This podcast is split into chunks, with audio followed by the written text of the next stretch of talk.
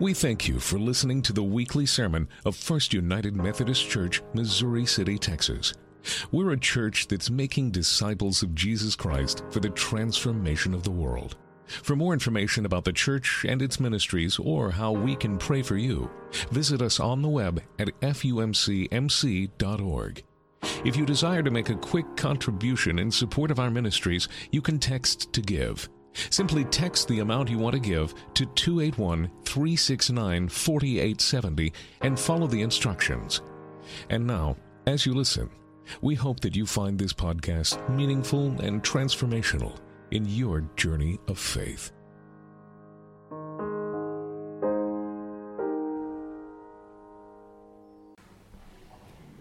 So this morning I asked you to introduce yourself. You know, I, I think it's interesting uh, about how we introduce ourselves. I was watching a, a talk online about the strategy of how to effectively introduce yourself to someone else. And I found it really interesting. So, you, as, as, the, as the person who wants to introduce yourself, you're supposed to initiate. So, as a good business person, as a person who wants to make a good impression, you're supposed to initiate the introducing. So, you step forward, and it's important that you get your hand out first and meet their hand first, okay? So, so you, you initiate the conversation, you stick your hand out, and the handshake is important, right? Because no one wants to see a little soft, feeble handshake where somebody just kind of lays their hand out there, right? Okay, so you got to have a firm handshake.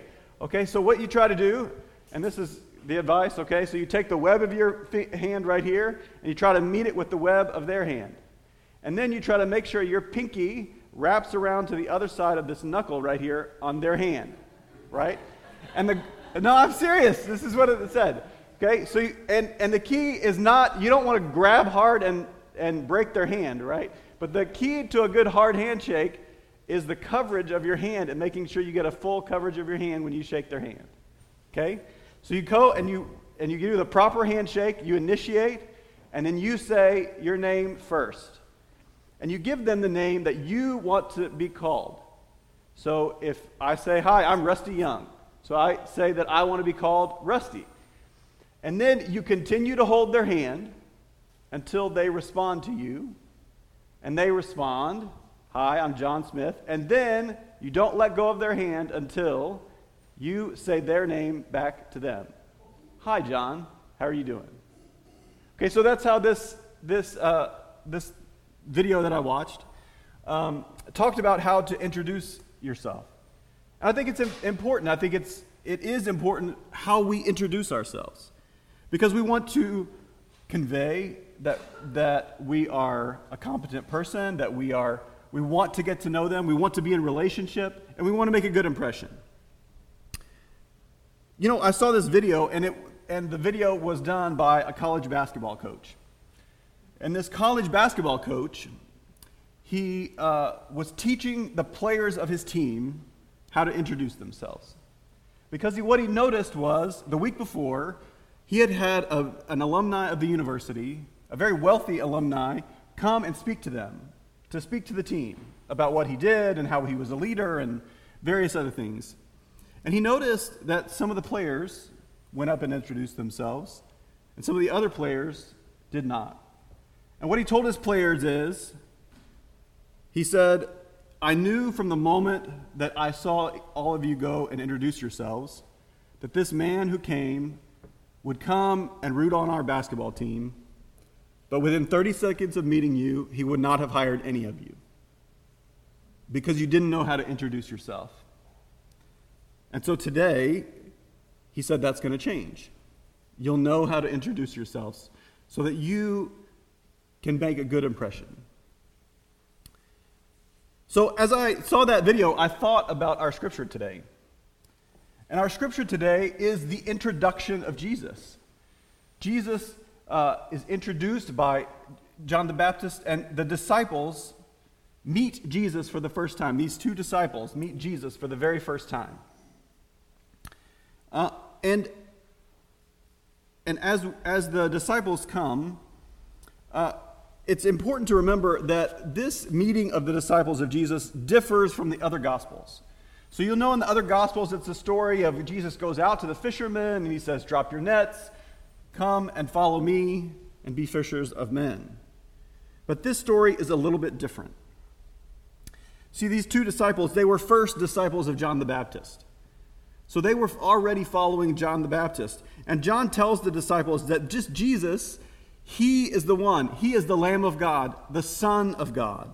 He uses both of these terms to refer to Jesus because he, he says, This Jesus, he is the one who is greater than I am. And he gives these titles to Jesus, this authority to Jesus, so that the disciples might understand and they might follow him. So, what do they do? They, of course, go up to him, introduce themselves, give a hearty, firm handshake, and says, Hi, I'm Andrew. No, of course they don't do that.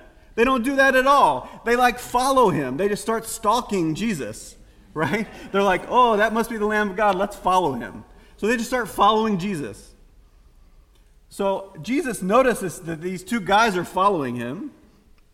And of course, then he turns around and says, okay, I'm going to be a great introduction, so I'm going to shake your hand, say, hi, I'm Jesus Christ. Uh, no, he doesn't do that at all. It says he turns around and he answers the, asks them a question, the essential question. He says, What are you looking for? Because in the story, this question is both a practical question and an existential one. It's practical because two men are following him. He turns around and he wants to know, What are you looking for? But it's also a deeper question. Jesus wants to know what they seek in life, what they hope to discover in meeting Jesus, what they want to learn about this Lamb of God, this Son of God that John has told them so much about. Jesus asks them their purpose in chasing after him. But he also challenges them to examine that why they are following and why they seek him out. But of course, instead of answering his question, they answer with another question Where are you staying? They say. And they do that because it's safe. It's a safe answer, right? Jesus asked them a deep, deep question about why they are they're looking. But instead, they respond only to the practical. Then Jesus responds to them, and he doesn't answer their question either. Instead, he offers an invitation. Come and see. Jesus offers guidance. He doesn't tell them the answer to their question because the answer would be three blocks down, two houses over. That's where I'm staying. You can find me there anytime. Instead, he offers them an experience, an opportunity to journey with him to the destination they seek because he knows that the disciples are not ready to answer his question What are you looking for? Because we know the disciples are looking for purpose, they're looking for clarity and direction to find the God they're looking for. You know, I'd be willing to guess that many of us might have a hard time answering that question too whether it be in our relationship with Jesus or why we come to church, or maybe even in our everyday lives, how we interact with our family, how we spend our money, how we are in relationship. What are you looking for?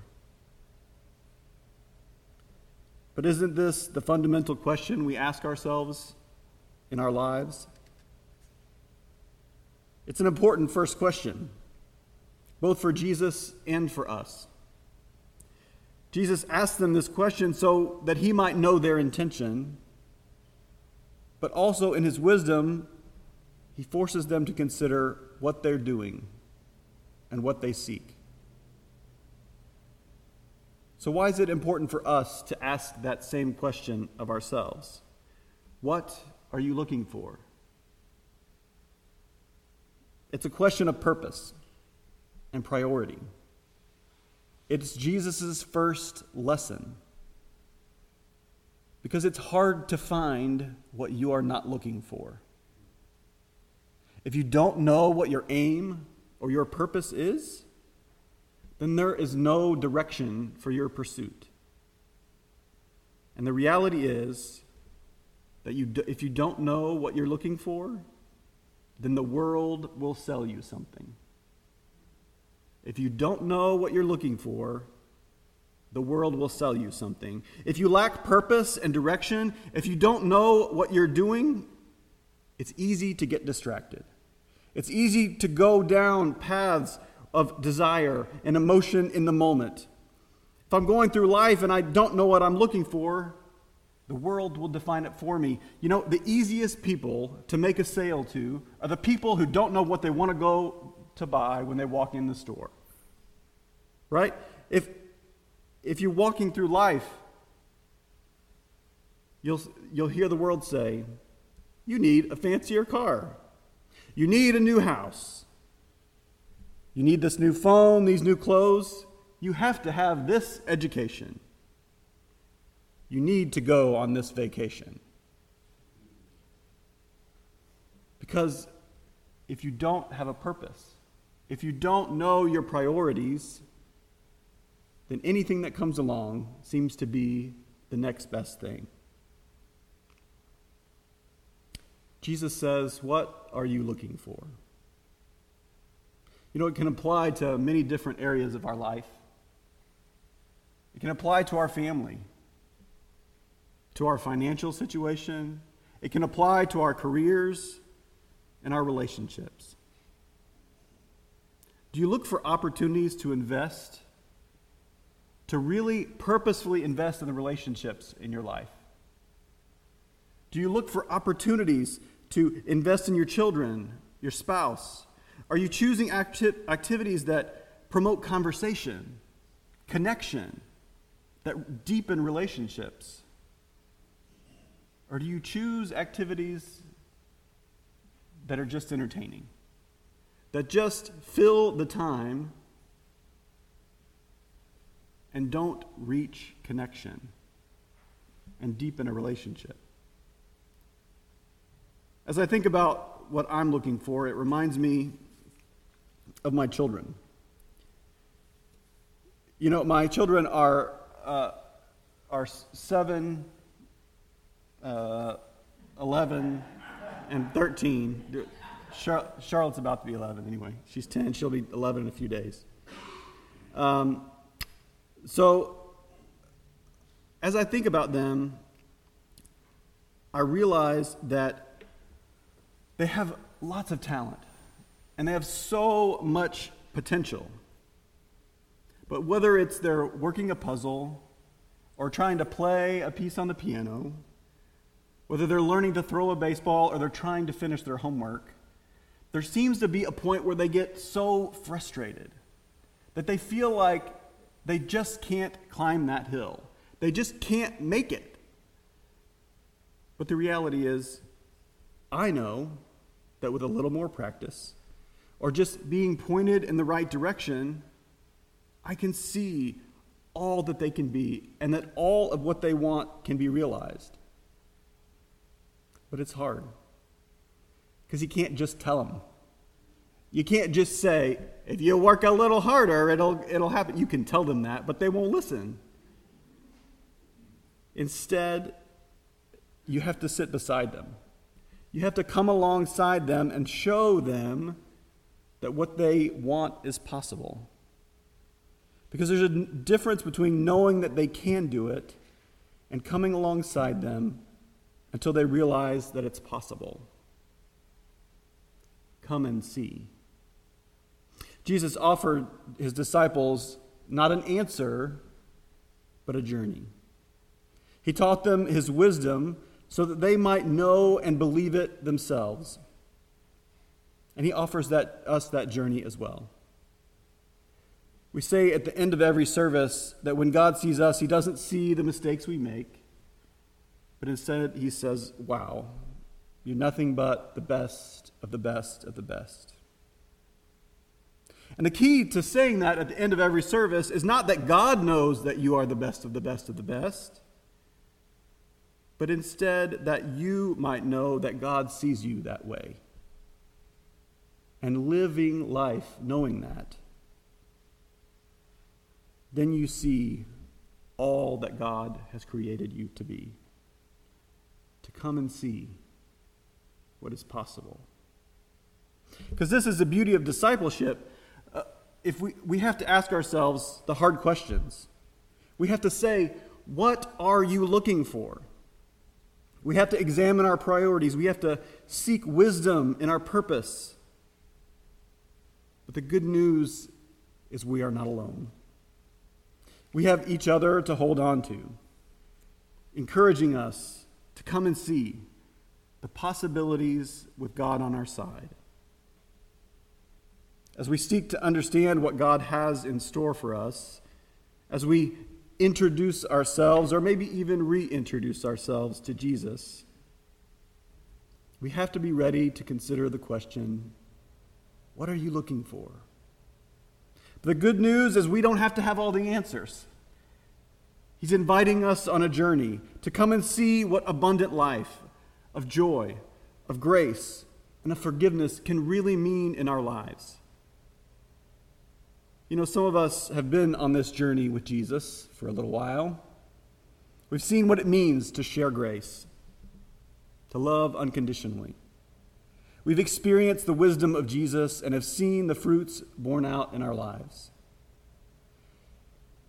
And Jesus in this scripture sets an example for us and for those of, around us to come and see. It's the easiest of invitations.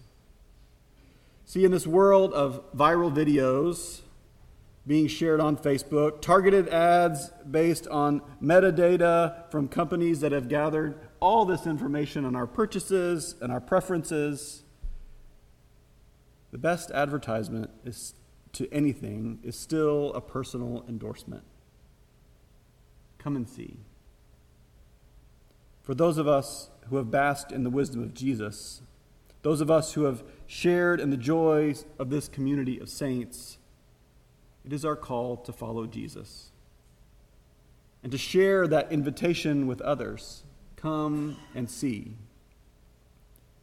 Because you have the wisdom, you have the knowledge, you have the experience to know what it is to be in a community of faith.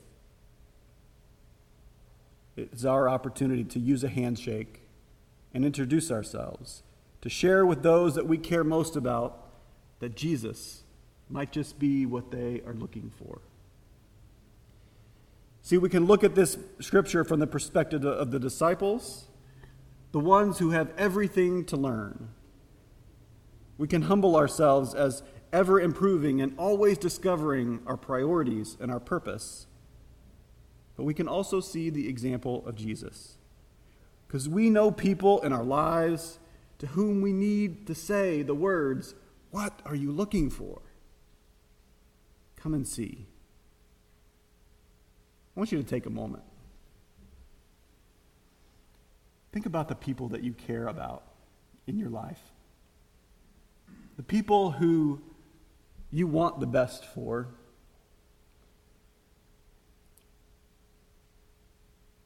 I want you to think about them, and I want you to think about what they're looking for. And what role a faith community, a relationship with Jesus, might look like. And remember, our responsibility is not just to preach or to tell them where they might find answers, but invite them.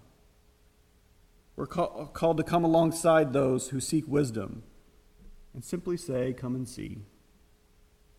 Just like my children, who don't need their dad to tell them what they can do, but instead, who will journey with them, because I know what is possible. Come and see what it's like to love unconditionally. Come and see what it's like to know that you are loved. Come and see the blessing of serving others and being generous. Come and see the beauty of a community walking through life together, facing life's struggles and triumphs together, sharing life's wisdom together. What are you looking for? Come and see. Amen.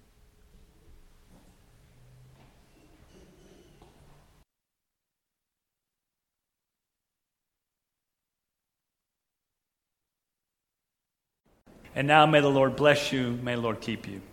May the Lord make his face to shine upon you and be gracious unto you. And may the Lord lift up his countenance upon you, give you peace both now and forever. The name of the Father and of the Son and of the Holy Spirit go from this place. And may the peace and the love and the grace of God go with you. And may you know, may you remember, may you never forget that there is nothing you can do nothing that will ever make God love you less. Because when God sees us, He doesn't see the mistakes that we make. He simply says, Wow, you're nothing but the best of the best of the best. And can you imagine for just a moment what your day might be like if you lived it believing that? I think you'd have a good day.